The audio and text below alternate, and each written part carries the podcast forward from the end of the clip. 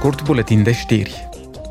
O delegație a Subcomisiei pentru Securitate și Apărare se va afla până miercuri într-o misiune de informare în Germania și Polonia pentru a evalua misiunea de asistență militară a Uniunii Europene pentru Ucraina.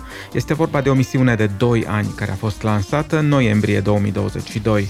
Ea urmărește să consolideze capacitatea forțelor armate ucrainene de a apăra integritatea teritorială a Ucrainei. Adunarea parlamentară euro-latinoamericană se reunește astăzi la Madrid pentru a evalua rezultatele recentului summit de la Bruxelles dintre Uniunea Europeană și Comunitatea Statelor Latinoamericane și Caraibiene. Cei 150 de membri ai adunării, dintre care jumătate sunt europarlamentari și jumătate parlamentari regionali din America Latină, vor căuta modalități prin care să stimuleze dialogul biregional.